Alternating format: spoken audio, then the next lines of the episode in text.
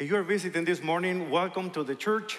these wonderful body of believers, Grace Midtown is how we call them, how we are known. My name is Carlos Azueta, and I'm the teaching pastor of this congregation.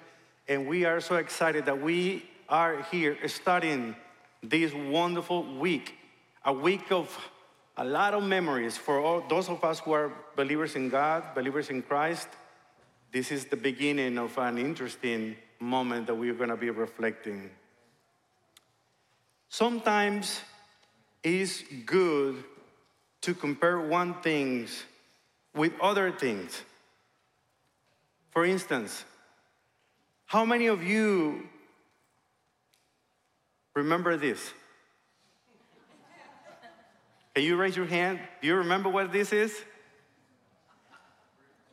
For those of you who are not familiar with this, it, it used to be called the brick because it looked like it, right? That was the first version of a cell phone in the 1984. So imagine how wonderful it was at that time. Carrying this thing over here and walking. You were walking like this every time. I remember those days, by the way. But when we are able to compare these kind of uh, old mobile phones to the new ones that we have in our hands today, that not only are multifunctional smartphones, but also they offer web browsing, photography, GPS, music, and movie streaming, comparing one with the other one obviously help us to prefer the new. Not that this one was not important at the time, but, but this one is better. Well, today in our study, we will examine three sets of comparisons.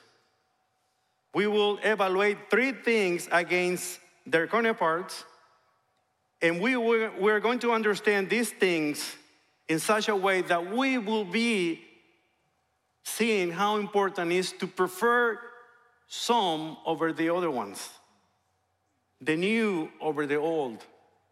So we're going to be studying in the Gospel of John, chapter 12, today. Today is Palm Sunday. This is the beginning of the Holy Week. It commemorates the triumphal entry of Jesus Christ in Jerusalem. But at the same time, we don't, we don't talk about this, but this is the beginning of the Passion Week. This is the beginning, even though it's a lot of celebration. Many of those celebrating, they didn't know what they were celebrating. So, in a few days later, of the beginning of the entry in Jerusalem, people were start experiencing so many concerns about this new person who was coming riding on that donkey. So, as Jesus was riding the donkey when he was coming down from the Mount of Olives toward Jerusalem, he invited us to ride with him. So, my invitation to you is let's ride with Jesus and let's learn some lessons from his riding on this week. Open your Bibles in, John chapter 12. We're going to study from verses 12 to 19. And reading this passage would compel us to recognize three things for us Jesus over religion, the reliability of the scripture over personal opinion, and the importance of following Jesus wholeheartedly as he fulfills prophecies over salvation. Therefore, the idea of this message is this our God is worth following, no matter the cost or the circumstances. He is worth following. Please open your Bibles, John chapter 12. Let me give you some information, interestingly, about this passage in particular. It's remarkable that nearly half of John chapters are dedicated to this period, known as the Passion Week. Half of this gospel talks about the Passion Week. We are in chapter 12 of the 21 chapters. Imagine that. So if you compare the amount of chapters that the other gospels from Matthew, Mark, and Luke, they focus on this time one third of their gospels. But all of them, the four gospels, I should say, is one gospel in four versions, according to Matthew, according to John, according to Mark, and according to Luke. It's just one gospel, the good news about Jesus Christ. But all of them mention the triumphal entry of Jesus in Jerusalem on this day. So obviously, for them, it was important to write it down. The four Gospels present us with 89 chapters illuminating this part of life of Jesus. Interestingly, four chapters cover the first 30 years in his life, and 80 chapters delve into the final three years, three and a half years of his life on his earth. So, from the 29 chapters, they capture the essence of the last week, the Holy Week that we know, the Passion Week. And we're going to appreciate a deep significance of this event because it was important for the gospel writers to let us know what happened. While some of them will be writing from those who were receiving Jesus when he was approaching to Jerusalem on that wonderful day on Palm Sunday, John is writing from the perspective of those who were walking with Jesus as they approach the city of Jerusalem. Let's read it and let me read it for you. John 12, verse 12 says, The next day, the news that Jesus was on the way to Jerusalem swept through the city. A large crowd of Passover visitors took palm branches and went down to the road to meet him. They shouted, Praise God, Hosanna, blessings on the one who comes in the name of the Lord. Hail the King of Israel. Jesus found a young donkey and rode it on it, fulfilling the prophecy that said, Don't be afraid, daughter of Zion, people of Jerusalem. Look, your king is coming riding on a donkey's colt. His disciples didn't understand at the time that this was a fulfillment of the prophecy. But after Jesus entered into glory, they remembered what was happening and realized that these things had been written about him. Many of the crowd had seen Jesus call Lazarus from the tomb, raising him from the dead, and they were telling others about him. That was the reason so many went out to meet him, because they had heard about his miraculous sign. Then the Pharisees say to each other, There is nothing we can do. Look, everyone has gone after him. The whole world is going after him. This is the word of God. This indeed is, as we read this, when I think about the little donkey, it is a lucky one, don't you think? to have on his back the Son of God, being led to the city of Jerusalem, fulfilling an old prophecy. Speaking about donkeys, in preparation for today's message, I was doing a little research, a donkey research. And I discovered a few interesting things about donkeys. Did you know that donkeys can live sometime from between 30 and 40 years of age? And some of them can live out almost 60 years of, of age. That is impressive longevity that they have as a testament of their resilience. Do you know what is their favorite habit? What they love to do? Some of you might think eating, not necessarily. Donkeys love, love to roll over in the ground. Have you seen the cats doing that in the carpet? Well, donkeys love that. Donkeys' long ears have two purposes. One is a, is a natural cooling system. It's like the radiator. So they, they keep them cool. And the second one, they have those ears because they can hear from a long distance. So, surprisingly, donkeys are not stubborn, as some people think. They just have a strong sense of preservation. So when they see some danger, they just don't obey you. Remember Balaam's donkey in the prophecy? When they, he saw the angel of the Lord and said, Move it. And he said, Uh uh huh? You go yourself. And he went to their way. So it's not that they're stubborn. They just, they just need to make sure everything is safe.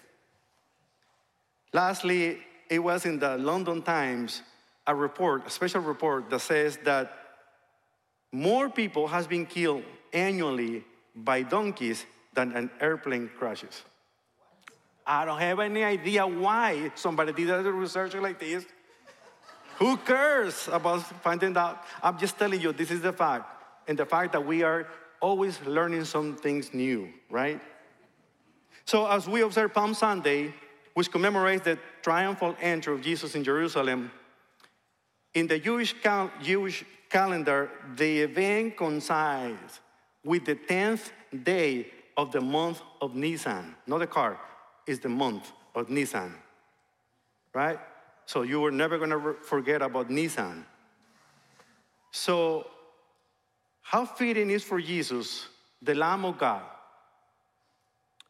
Because in the four, in the tenth day of Nisan, the 14th day of Nisan was the Passover.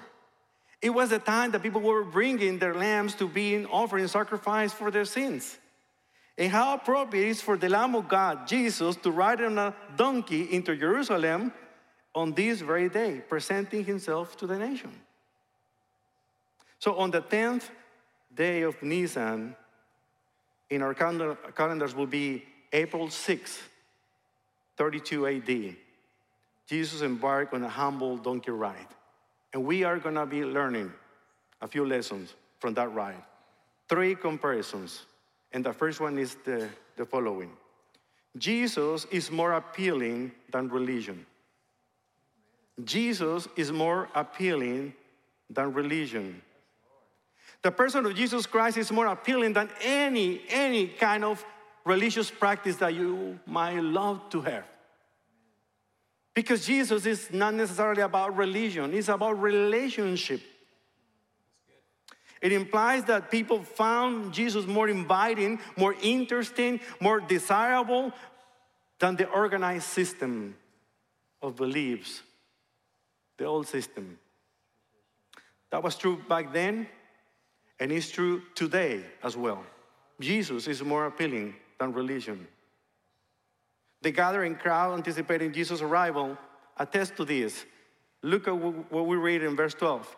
The next day, the news that Jesus was on his way to Jerusalem swept through the city. Then a large crowd of Passover visitors took palm branches and went down to the road to meet him. Who, who is this crowd? This group of people are religious pilgrims. They were coming from all over Jerusalem, all over Palestine, coming to this specific day to celebrate the feast of the Passover.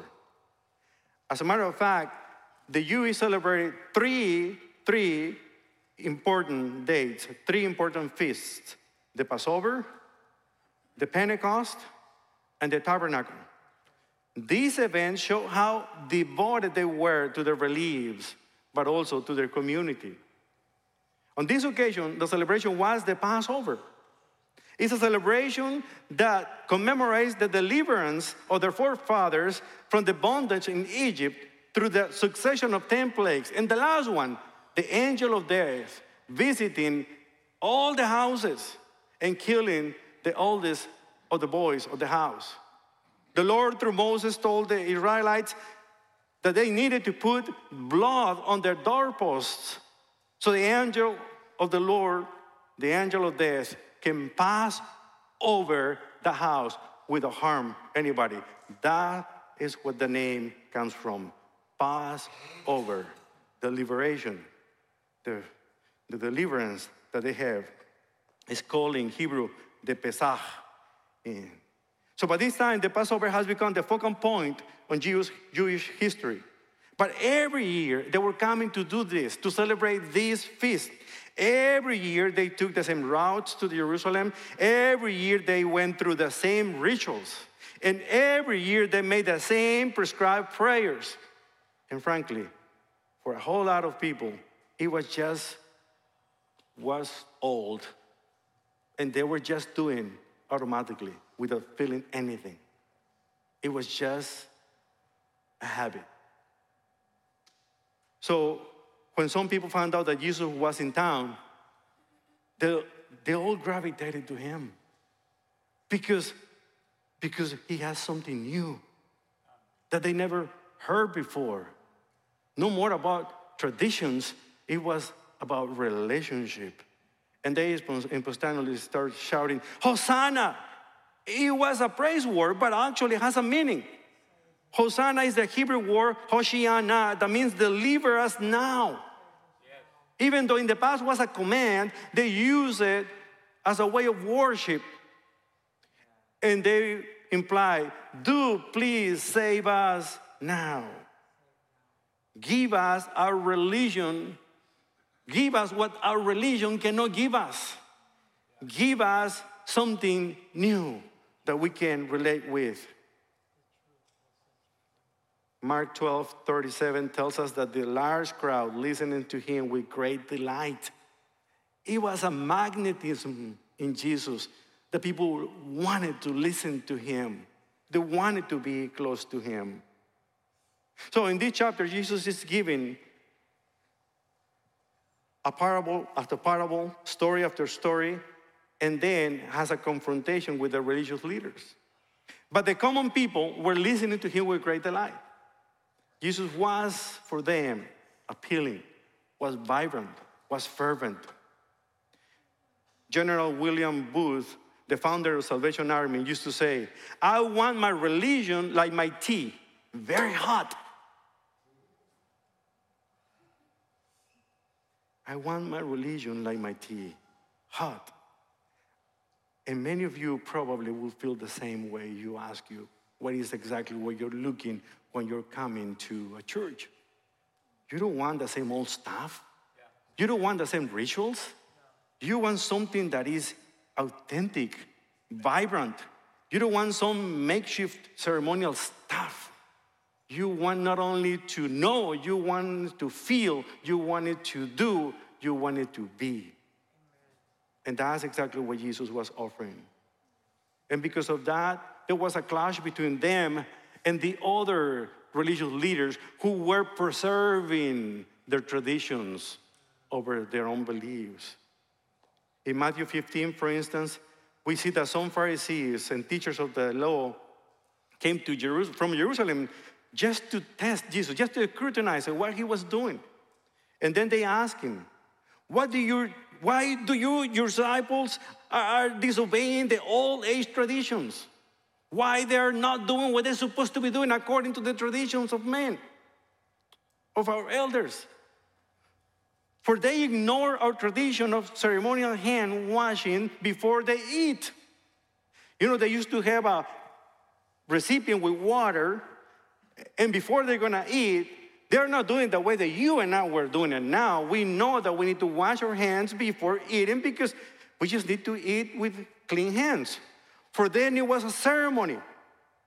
They needed to start with one hand, getting the recipient like a, the size of an egg with with, with, um, with water, and then they were pouring it in their hands in such a way that the water can walk all the way here. And they, they did the other thing the same. It was, it, was, it was a ritual.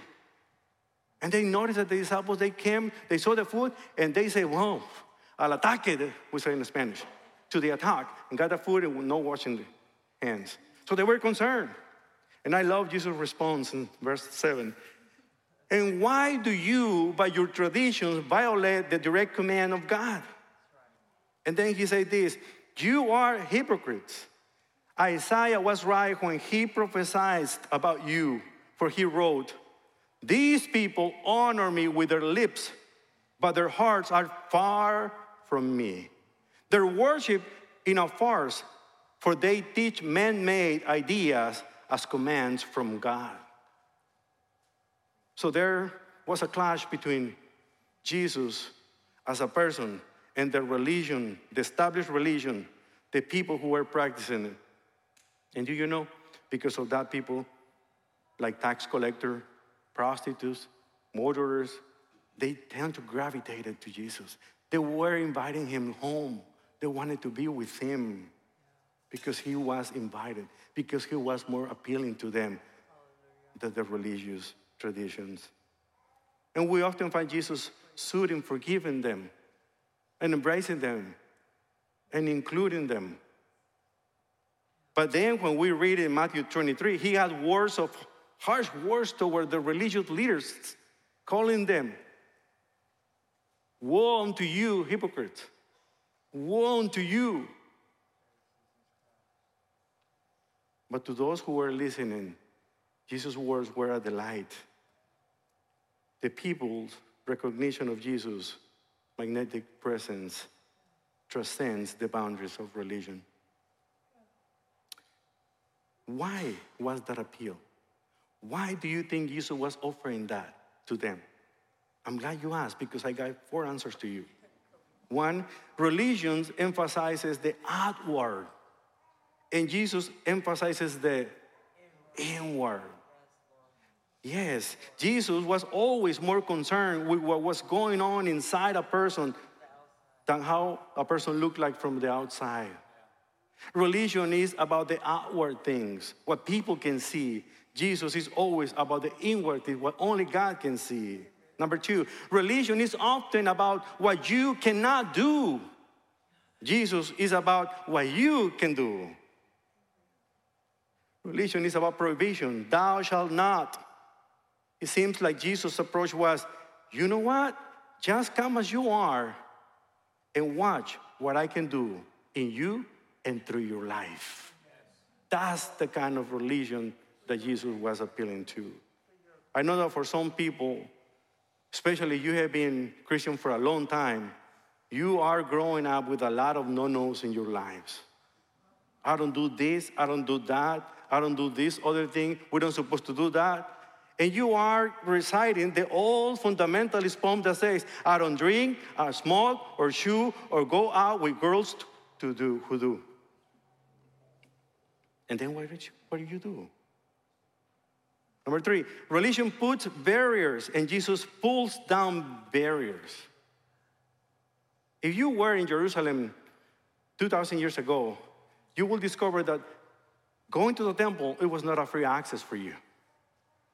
If you were a Gentile, there was a court designed for you.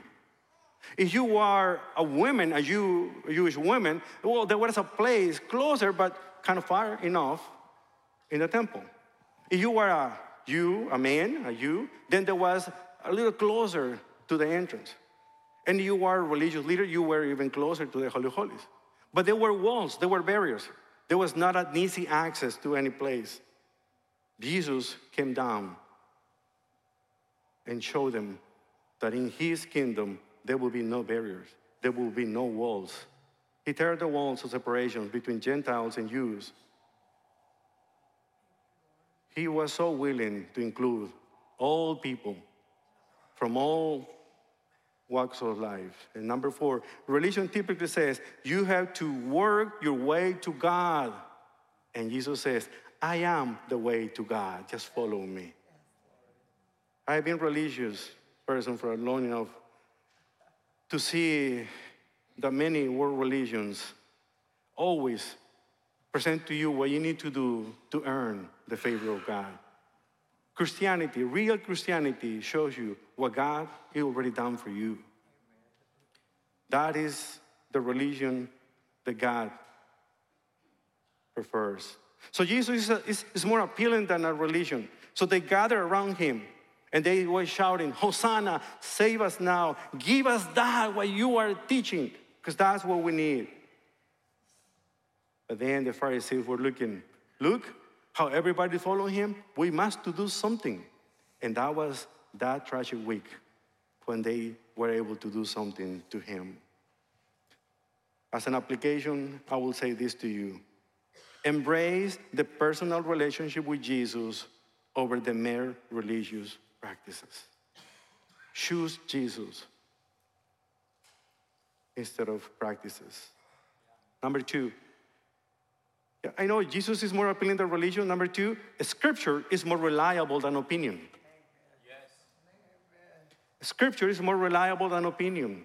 Jesus' humble entry in Jerusalem fulfilled the prophecy that we found in Zechariah 9 9. Jesus found a donkey and rode to fulfill the prophecy. And then the prophecy said, Don't be afraid, people of Jerusalem. Look, your king is coming, riding on a donkey, is called. Here you find out that many people have a different opinion about who Jesus is. When you talk to somebody, they get an idea. They, they told, oh, that was a great religious man. Well, back in that time, 2,000 years ago, people had opinions about who Jesus is. Do you remember when Jesus was asking the disciples, Who do people think that I am? And they were answering, Oh, well, some of them say that you are John the Baptist, other ones say that you are Elijah the prophet, and some of them say that you are maybe Jeremiah or another prophet. And who do you think I am? And that was a wonderful answer that Peter gave, remember? But the Apostle John shares not only this instance, other instances as well about what people's opinions about Jesus. For instance, in John 9, 16, the religious leaders, when they saw him doing, performing a miracle on, on somebody, they said, This man is not from God, this is from the devil, because he is performing these kind of miracles on a Sabbath. We need to protect the Sabbath. A lot of people have opinions about him. He twice quoted the scriptures in the Old Testament. In Psalm 118, when he was saying, Hosanna, blessed is the one who comes in the name of the Lord. Because the Bible is reliable, the scriptures are reliable. Yes, you might have your opinion about who Jesus is, but unless your opinion is based on the scripture, I don't have to listen to you. because the Bible, the scriptures are more reliable than mere personal opinions. It's important that we can trust the scriptures, the guidance, a divine wisdom over personal opinion. But I have a question. Why is he riding a donkey? Why a donkey? You know, in the other gospels actually is telling us that Jesus actually orchestrated that way. He was sending his disciples to a town, Bethphage, very close by, and said, Go and you're gonna find a donkey, a mom, and a donkey little boy, and bring it to me. If somebody tell you something, tell them the Lord needs them. Jesus spent so much time in Bethany, Bethania in Hebrew. He spent so much time in Bethphage that people knew him. He had friends there. Obviously, when somebody he didn't have to announce when, but when somebody was coming on behalf of Jesus, they, they will know who he is. But the reason why he was riding a donkey is because he was the time for him to fulfill this prophecy about him. In John 12, 15 says, Look, your king is coming, riding on a donkey is called. So Jesus is asking for donkeys because he was presenting himself for the first time as their rightful king. In many other occasions, you see the Gospels and you see people healing other people, and they say, Shh, don't tell anybody. Don't, don't say anything. It's not my time yet. And then he was spending the time with the disciples and was waiting. And even before coming to Jerusalem on that day, on that uh, uh, Palm Sunday day, they, they were in another village saying, you know what? Tomorrow we go to Jerusalem, but in the meantime, go and find me these donkeys. And they brought it to him. And he came and he rode on the donkey. But why a donkey? Why not a horse? Kings were coming in horse, in parades and everything, in celebration. Why a donkey? Because he was not presenting himself as a king the way that they were expecting him to present as a king. They were expecting somebody who can liberate them from, from the oppression of the government, somebody who can basically turn down the, the, the uh, empire, do something against them, Some, somebody who can, who can fight for them, somebody who can actually make the peace that they need at that moment. But it's a very different peace that they were expecting. And Jesus said, I'm not that kind of king. I'm a king with a capital K. I'm a king the way that God asked me to king. And my kingdom is not from this world, but my kingdom is in this world. So he chose a different animal, an animal that resembles humility, an animal that resembles peace. If you read the Old Testament, you will read that Solomon, for instance, when he wanted to make a peace treaty with another government, he was riding a donkey, not a horse. It's like raising the white flag saying, Hey, I'm coming in peace when they see the donkey. That's exactly what Jesus is saying. I'm coming, yes, as a king. I'm not denying that, but it's not the kind of king that you're expecting. I'm a king. I'm the priest of peace. I'm the king who is establishing a kingdom that is different from the one you're expecting. I'm the king who is promised to be with you until the time ends and even after that. I'm the king who is not necessarily liberating you from the oppression of sin, the, uh, the, the problems that you have, but the oppression of sin in your life. I'm that kind of king. One day he will be coming back. He's not going to be riding a donkey. In Revelation 19, he will be coming from the heavens and you will see him in a white horse. Then he's coming as a king to wage war, war against the Antichrist and the enemies. But for now, on the Palm Sunday, he was riding a little donkey. Humble, gentle. This king, notice that he was gentle, but he was not modest. He was accepting the praises because that was the moment, that was the right moment. Let me tell you something. When he was coming down from the Mount of Olives, and it's a little hill, and you can see, and I'm telling you, I have been different times, many times in Jerusalem, so I can picture in my mind exactly what is the Mount of Olives. That is a step down when you're going down the hill and you see the beautiful city of Jerusalem. And then when he was there, he saw the city and began crying, began weeping. And he said those wonderful words that we found in Luke's night with him. Oh, Jerusalem. But as he came closer, Jerusalem, he started weeping. How I wish today that you, of all people, will understand the way of peace, the way to peace. But now it's too late and peace is hidden from your eyes. Before long, your enemies will build ramps, ramparts against you, walls that encircle you, enclose you from every side. They will crush you into the ground, and your children will be with you.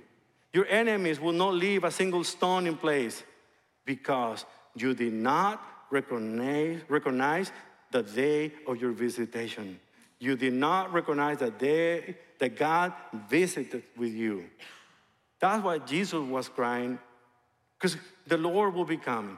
What, what is this? What that means for all of us? Well, Jesus was familiar with a prophecy by Daniel in Daniel 9, 26, 27. In those two verses, he is telling us here that after this period of 62 sets of seven, the anointing one will be killed. And that was the time from the commandment to restore the built Jerusalem until the coming of the Messiah, the King, there will be 483 years, after which he will be killed. These seven sevens, 49 years, and these 62 sevens, 434 years, run consecutively with no time between them. That is 483 years.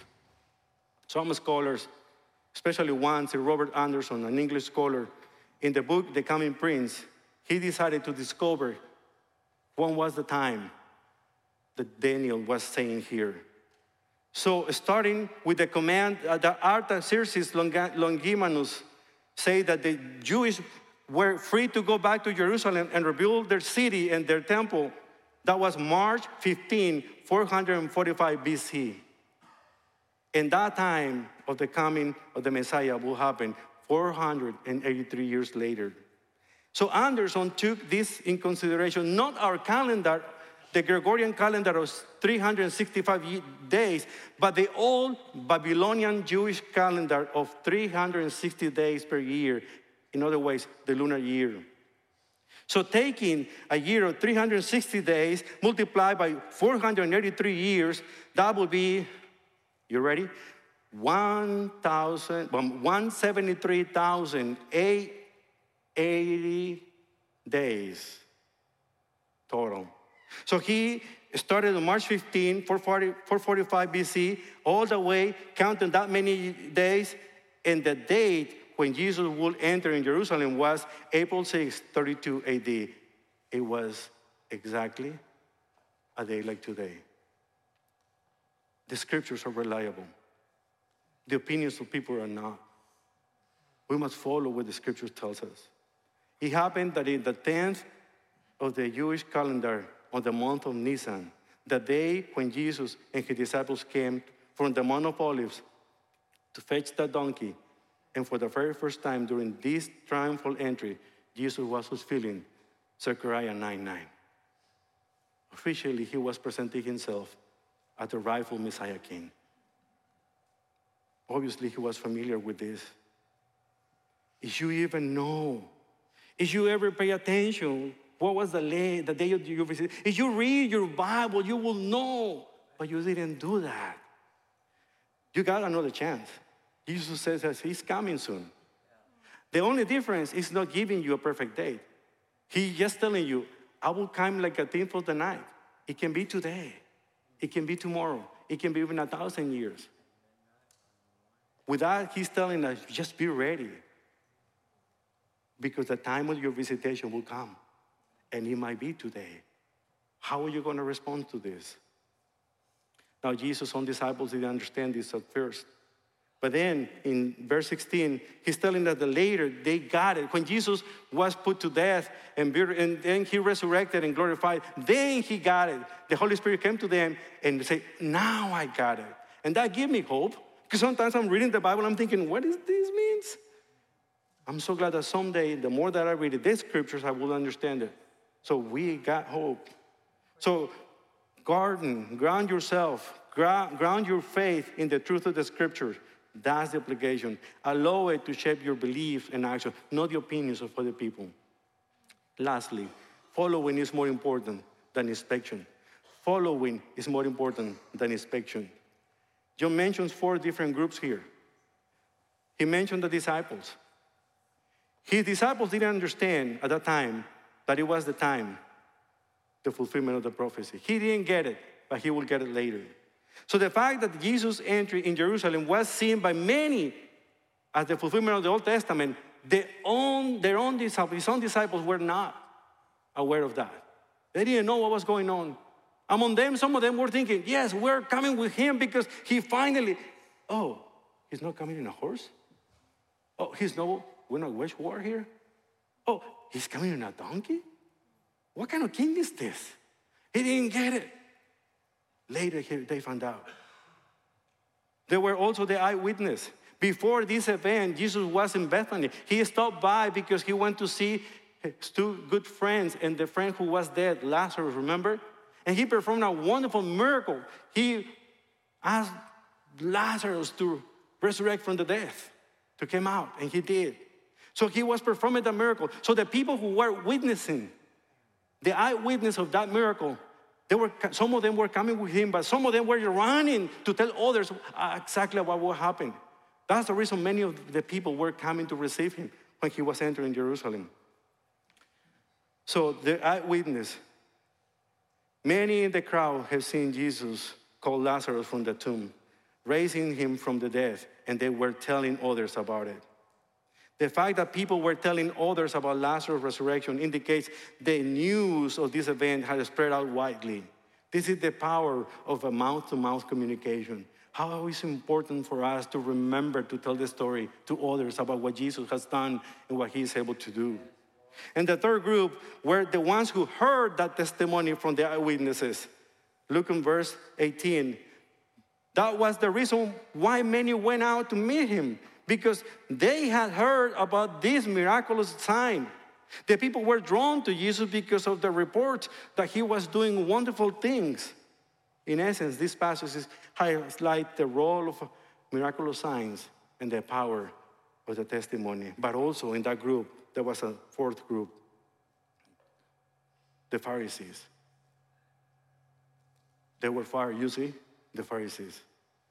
The Pharisees were Jewish people, the ones who considered themselves masters and doctors of the law. They came to see what was going on, and they saw and they hear. They were observing. From these groups, many of them, they were just inspecting. They were just observing. There's nothing wrong with observe. There's nothing wrong with learn. The problem is without observation can help you to draw some good conclusions. And the only ones from these four groups who actually were following Jesus were his disciples. Even though they didn't understand at the moment, they would continue following him. So that's a wonderful thing. In essence, this is what we need to do. We need to prioritize a committed, active following of Jesus over more observations and superficial things. Like many of you, I love to study. I love to read books. I love to, I have passion for, for, for, for language, for history.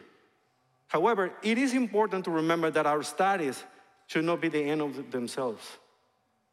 We must also remember to follow the one that we're studying about. And this is the problem that we have with the church today. We teach about Jesus, we preach about Jesus, we study about Jesus, but we forget to have a relationship with Jesus. We forget to grow in a relationship with Him. We study about Him, but we don't have a relationship with Him. And that's not the problem. That's the problem that we have in our church today. We are ignorant about who He is, but we love to learn about Him. Would it be more important to know Him and to be known by Him. Don't come to Jesus when you are in heaven and say, Lord, do you remember me? I used to, I used to sing in a praise team. Well, I remember the praise team, but I don't remember you. Lord, I used to preach every Sunday, every time that I was chance. Well, I remember the sermon, but I don't remember you. How important it's not just to study about Jesus, but to be with Jesus, to have a relationship with Him. But what about the donkey? From all the people in this story, the donkey is the one who was more compliant than anybody else. Even though it was a donkey that was never ridden before, it was never broken. So imagine a, a donkey was never broken, it would be a savage, it would be difficult, but he didn't. He knew who was the master, he knew who was his maker, and he complied, and he carried him all the way, fulfilling the prophecy. Imagine if he knew that the one sitting on his back was the Lord of Lords and the King of Kings. Imagine if he knew that he would be the protagonist or the co protagonist of the story of Zechariah 9 9. Despite the being unbroken, he was obedient. May we learn from the example of this donkey, to be honest, and be willing to submit to the master touch. Even if it means stepping into the unknown on doing something that we never done before. And may we always trust the God's ability to, to use us no matter, no matter our circumstances. So we come to a close today. I want to ask you two important questions. One, do you believe that the same God who engineered the donkey and orchestrated the events of Jesus' triumphal entry in Jerusalem and fulfilled ancient prophecies can also be the God who can take care of you and your struggles without masterful touch? Do you believe that God is worthy of your surrender and devotion above everything else that you believe in the system of religion that you might have or any other entity?